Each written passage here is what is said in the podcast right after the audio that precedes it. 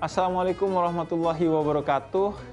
Kembali kita berjumpa bersama saya Husein Ja'far Ahda di satu program Ramadan di RTV yang tayang setiap hari bertajuk Hikmah Podcast. Tadi kita sudah menyimak surat Yunus ayat 7 dan 8 di mana dari sana kita mendapatkan pelajaran yang sangat penting yaitu bahwa kita ini adalah hambanya Allah. Kita bukan hamba bagi manusia lain yang kita kejar karena itu adalah ridhonya Allah Subhanahu wa taala. Dari sini kita belajar untuk tidak menukar keridhaan Allah dengan keridhaan manusia sekaligus tidak puas hanya sekedar mendapatkan keridhaan manusia. Bahkan jika perlu keridhaan manusia itu kita gadaikan.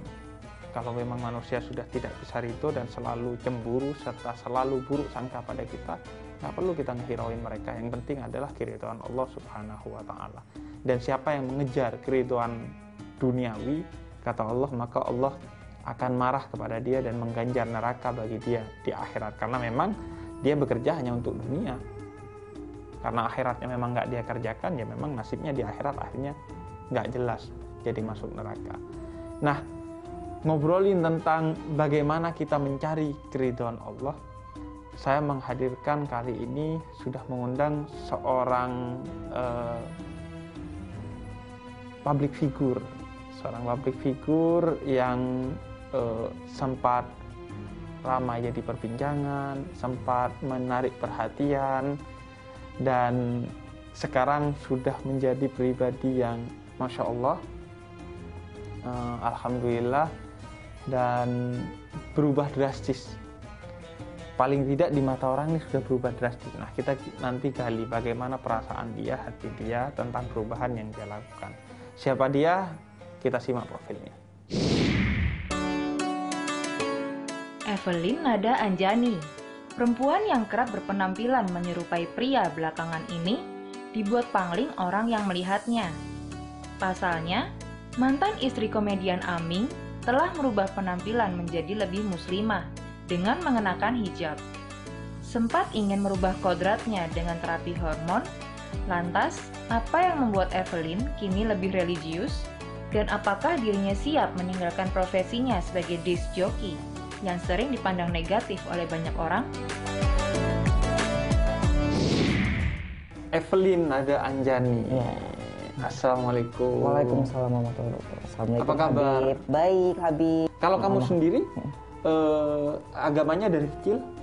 Uh, dari kecil agamaku Islam. Tapi kemudian ada momen ada momen meninggalkan. Men, ada momen di mana aku harus pindah ke Jepang. Hmm. Uh, uh, da, itu dari di umur aku 10 tahun.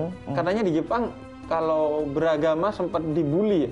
Maksudnya uh, jadi kayak apa sih beragama? Sebenarnya uh, dibulinya bukan karena agama, tapi apa ya? Ya kalau ada ya karena orang asing sih sebenarnya iya. tadinya. Tapi nggak semua orang Jepang seperti itu ya. Jadi kalau berhijab mulai kapan? Kalau berhijab itu aku mulai setelah ke Indonesia, Habib sekitar lima tahun lalu ya. Tapi ya lagi rutin aja sekarang udah dua bulan lebih ya. Nah, jadi secara umum sebenarnya pengen memperbaiki diri. Mm -mm, uh, memperbaiki diri aja. salah satunya. Ya. Salah satunya. Dan, kalau, mm -mm. kalau yang lainnya apa? Yang sekarang berubah dari Evelyn yang dulu dan sekarang gitu? Ya terbukti dengan aku mulai berhijab jadi lebih banyak lebih lebih apa lebih uh, lebih rutin untuk beribadah gitu lebih bisa menjalankan kewajiban aku sholat lima waktu gitu tapi alhasil saya dapat poin tadi bahwa hmm. uh, ibadah itu akan menjadi beban kalau dijalani sebagai kewajiban kata mm -hmm. Jalaluddin Rumi. Mm -hmm. Tapi ibadah akan menjadi keasikan mm -hmm. kalau dijalani dengan cinta, mm -hmm. dengan ikhlas tadi. Mm -hmm. Kita akan lanjut ngobrolin apa yang sudah disinggung tadi oleh Evelyn tentang masa lalunya bahkan uh, temannya mm -hmm. yang juga mungkin terjebak di kondisi yang seperti mm -hmm. Evelyn di masa lalu. Di segmen selanjutnya mm -hmm. tetap di Hikmah Podcast bersama saya Husin Jafar Rahdan. Jauh dari agama juga. Iya. Ya kan di lingkungan aku tidak ada, jadi tidak ada yang menyalahkan aku untuk uh, berbuat seperti itu mm -hmm. gitu. Uh, jadi ya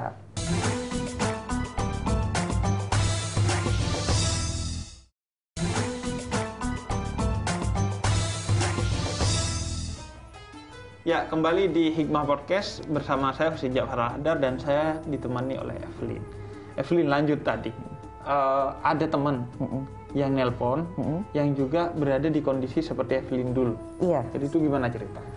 Jadi kan eh, seperti yang sudah aku pernah kasih tahu ke Habib eh, dan orang semua orang juga tahu lah ya. Aku kan dulu pernah suntik hormon sempat pengen pengen menjadi seperti laki-laki. Itu gitu kan. kenapa, Evelyn? Itu karena ya karena aku terlalu ngikutin ego aku gitu loh apa yang aku saking aku pengen pengen perfect atas apa yang aku inginkan saking egoisnya ya jadi ingin melakukan itu gitu loh padahal eh, sebenarnya aku mungkin bisa melawan itu saat itu gitu Iya. Tapi memang karena ngikutin semua keinginan kamu ya udah diikutin. Iya. Sampai suntik hormon. Iya, dan itulah mungkin karena akunya juga jauh dari agama juga. Iya. Ya kan di lingkungan aku tidak ada, jadi tidak ada yang menyalahkan aku untuk eh, berbuat seperti itu gitu. Eh, jadi ya semuanya ya terjadi terjadi gitu loh. Walaupun ya itu menjadi hikmah dalam hidup aku ya sekarang. Iya. Mungkin kalau nggak ada perjalanan itu mungkin sampai sekarang aku eh, jadi malahan jadi penasaran mungkin jadi nggak bisa ke step berikutnya, Iya, ke iya, level iya. berikutnya itu itu kebesaran Allah sih maksudnya Allah ngasih ngajarin aku dengan cara seperti itu gitu sehingga aku memang eh, ingin berubah dari hati aku bukan karena orang lain gitu loh karena aku udah ketika aku ngelakuin apa yang aku mau aku ngerasain jatuhnya seperti apa dan aku ngerasain terpuruknya seperti apa itu Allah kasih rasa itu tuh ke aku untuk ngasih tahu bahwa ya itulah kalau kamu jauh dari agama dan kamu tidak punya pegangan Iya. gitu nah Terus sekarang ada temen yang juga seperti Iya, itu. iya teman aku sama, kondisinya sama percis dengan aku yang sekitar 10 tahun lalu ya. Sama percis dan dia telepon aku baru-baru ini dari Jepang. Dia orang Jepang. Orang Jepang kan seperti yang tadi aku bahas sebenarnya identik dengan uh, tidak terlalu percaya dengan agama ya, kebanyakan gitu. Cuman kebetulan uh, teman aku yang ini nih Hmm. uh, dia ini bapaknya ini biksu. Oh, makanya Eh, eh, jadi punya agama. Iya, jadi iya. nggak jadi nggak semua orang sebenarnya nggak punya agama enggak punya tapi bener-bener minim banget gitu loh. Dan biasanya agamanya agama leluhur mereka. Iya lebih eh, lebih leluhur iya. Iya. Gitu jadi eh, jadi sebenarnya bapaknya dia ini biksu gitu dan aku juga baru tahu karena dengar cerita dari dari dia gitu. Jadi dia tuh tiba-tiba nelpon aku nangis kejer banget Eh, nangis nangis dia bilang katanya dia dia nangis karena ngelihat Instagram aku yang makin berubah drastis karena dia tahu aku dulu seperti apa gitu kan Iya.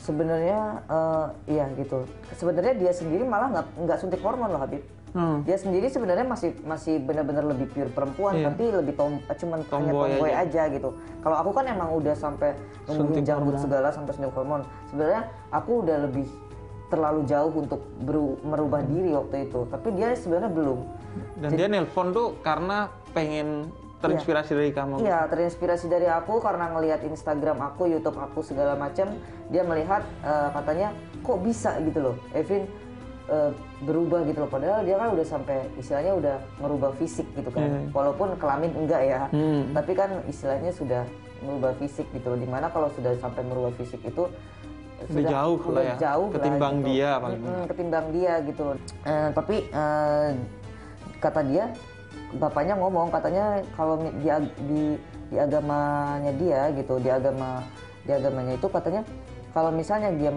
eh, menjalankan sesuatu yang bukan takdirnya dia itu bakal membawa sial sampai kapan pun. Hmm. intinya gitu. Dan takdirnya dia adalah perempuan. perempuan gitu loh. Kalau mau kalau mau nggak ngilangin sial itu lo harus sekarang juga berubah. Kalau nggak ya mau dilepas dari keluarganya dia gitu.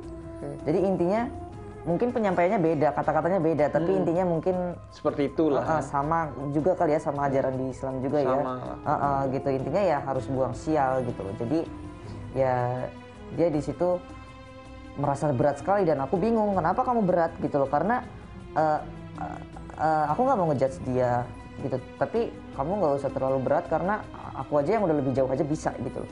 Jadi di situ dia sangat terinspirasi dan dia merasa oh iya jadi gue bisa jadi pada akhirnya dia memutuskan untuk ya udah gue akhirnya mau tinggalin ini semua dan dia akhirnya mau berubah menjadi perempuan lagi Kemudian Evelyn juga sudah sempat nikah kan? Iya, sudah sempat nikah. Eh, dan gagal pernikahannya Gagal, kan? iya. Gagal pernikahan. Terus sekarang gimana soal asmara itu? Asmara Me- merasa ini nggak bahwa wah kayaknya gue akan better lah sekarang. Alhamdulillah ya kalau memang ada yang bisa nerima apa adanya dengan segala kekurangan aku dan bisa membimbing aku dan memang niatnya benar serius dan baik ya aku kenapa enggak gitu. Dan kalau dulunya itu eh, kamu ngerasa kegagalannya juga karena kamu masih belum seperti sekarang atau Hmm, mungkin ada kekurangan banyak lebih banyak kekurangan di akunya juga kali ya mungkin uh, kegagalannya. Karena aku juga masih proses perubahan. Terus tiba-tiba ya harus menikah dan aku hamil gitu loh. Jadi ya masih banyak yang harus dipelajari saat itu mungkin. Harusnya lebih lebih dipelajari dulu tadinya harusnya. Mungkin kalau dibandingin dengan sekarang mungkin kalau sekarang aku melalui hal yang dulu mungkin mungkin saja lebih lebih bisa ya lebih baik gitu ya sebenarnya. Ka- kan saya pernah keguguran wak- waktu pas lagi dalam kandungan Iya. umur lima bulan. Nah itu tuh katanya bakalan jadi eh, tabungan kita nanti di surga itu maksudnya seperti apa? Iya, iya artinya kan seorang ibu yang hamil, meskipun dia tidak sampai melahirkan, itu kan eh, hamil itu kan ada di dalam rahim. Rahim itu artinya cinta. Maka seorang wanita yang hamil, dia men- bisa menjadikan kehamilannya itu sebagai jalan lapang menuju Allah. Kalau dia sabar, penuh kasih sayang kepada janinnya, maka ketika kamu udah menjaga dengan baik, tapi kemudian Allah masih belum ridho memberikan kamu anak, maka keguguran itu justru jadi ujian bagi kamu. Yang kalau kamu ikhlas, ridho menerima itu justru itu menjadi eh, tolok ukur bahwa kamu ditingkatkan derajatnya di sisi Allah. Justru ketika kita denial gitu, nggak mau menerima, Iya, iya. justru itulah yang jadi masalah bagi kita. Karena artinya kita tidak ridho kepada ketentuannya Allah, kepada takdirnya Allah.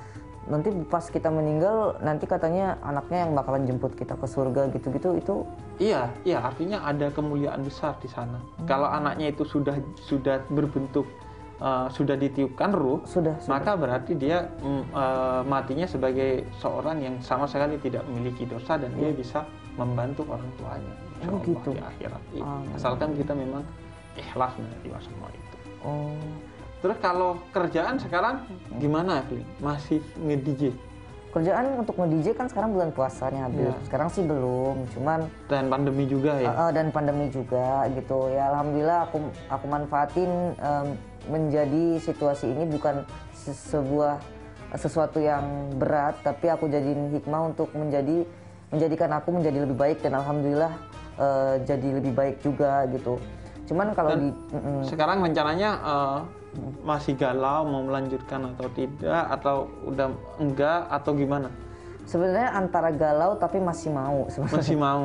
Tapi kalau misalnya aku disuruh pakai hijab di tempat malam atau tempat yang masih terlihat banyak maksiatnya, kayaknya aku belum berani Mm-mm. gitu karena soalnya aku takut eh, menimbulkan apa ya opini terhadap agamanya tuh malah nanti jelek. jadi yang jelek agamanya gitu ya. Iya, DJ itu kan karena mungkin yang nge-DJ seksi-seksi, jadi orang yang dat- yang datang pun yang datang pun ya ingin melihat Gitu-gitu. itu.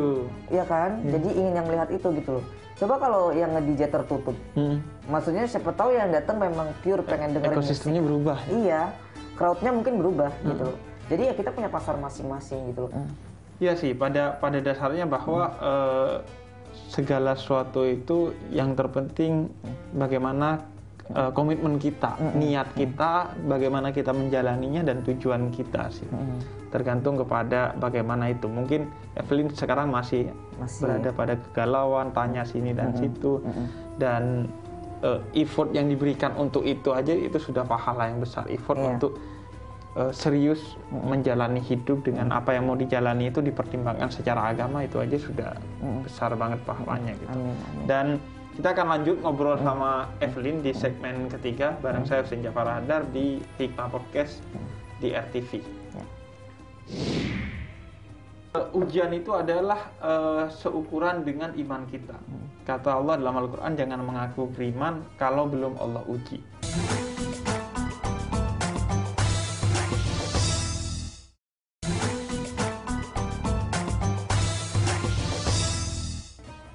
Ya, kembali bersama saya Husin Jafar Ahdar dan ditemani Evelyn di Hikmah Podcast RTV. Evelyn, jadi sekarang apa yang dipersiapkan atau dilakukan untuk uh, memas di dunia kamu yang baru ini? Ikut Eh, kajian atau ikut uh, ada guru tertentu atau gimana? lebih banyak nanya-nanya sama orang yang lebih paham ya Hmm. sekarang ya di Papua. Makanya ketemu Habib kan banyak jadi banyak banget nanya kan mungkin Iya. ribet gitu. Jadi aku memang lagi banyak-banyak nanya Hmm. gitu loh. Eh, sambil eh, ngejalanin paralel aja gitu sih Habib. Kayak nggak mau terlalu dibawa berat karena aku pengennya pelan-pelan tapi pasti. Hmm, iya, pelan tapi istiqomah kalau Ah, dalam Islam itu yang iya. terpenting pelan tapi istiqomah. Iya. Nyari ridho. Evelyn, eh, selain kita Hmm. ada pendengar di rumah yang juga ingin ikutan ngobrol. Hmm. Nah, kita akan jawabin pertanyaan-pertanyaan dari mereka yang sudah dikirim ke media sosialnya RTV @langit_rtv. Oke. Jadi buat teman-teman yang mau nanya-nanya juga bisa share di @langit_rtv di media sosial di mana pun, baik itu Twitter, Instagram, Facebook dan lain sebagainya. Nah ini ada beberapa pertanyaan yang sudah masuk sesuai dengan tema kita pada hari ini. Yang pertama pertanyaannya dari @pt Riastuti. Hmm. Assalamualaikum, waalaikumsalam. Apakah keriduan orang tua juga keriduan Allah? Ridho sendiri apakah ada tolok ukurnya? Iya, memang dikatakan dalam hadis ridho Allah fi ridhol walidain. Ridho Allah itu salah satunya ada pada keriduan uh, Allah sebagai uh, keriduan orang tua sebagai hamba Allah. Jadi ketika seseorang itu uh, durhaka kepada orang tuanya, dia tidak mendapatkan ridho orang tuanya, maka dia tidak akan mendapatkan ridho dari Allah. Ini kemudian juga ada pertanyaan kedua yang masuk.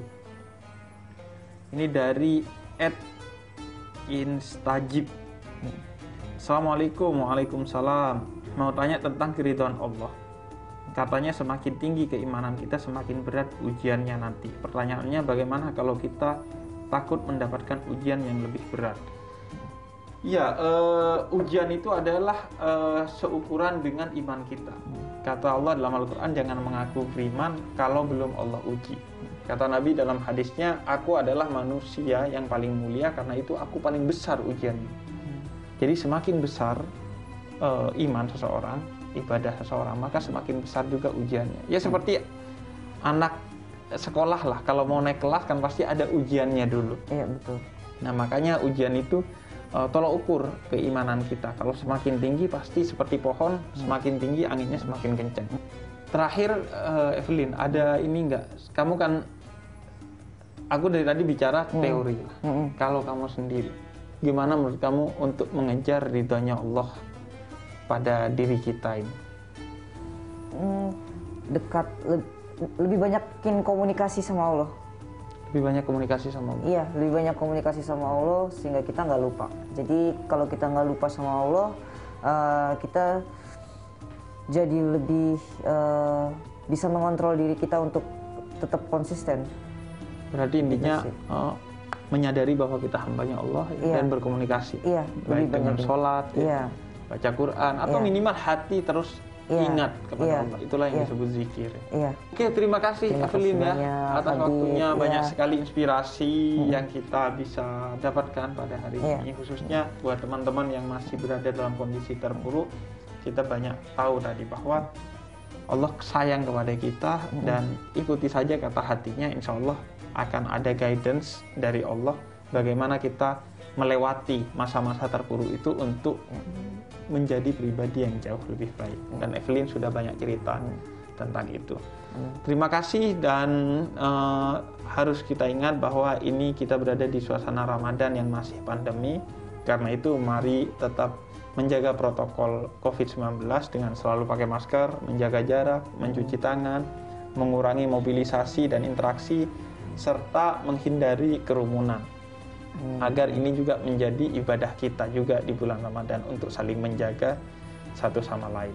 Terima kasih Terima Evelyn kasih banyak, dan semoga bermanfaat buat Ya, semua penonton semuanya. RTV, buat sahabat RTV di mana pun kalian nonton.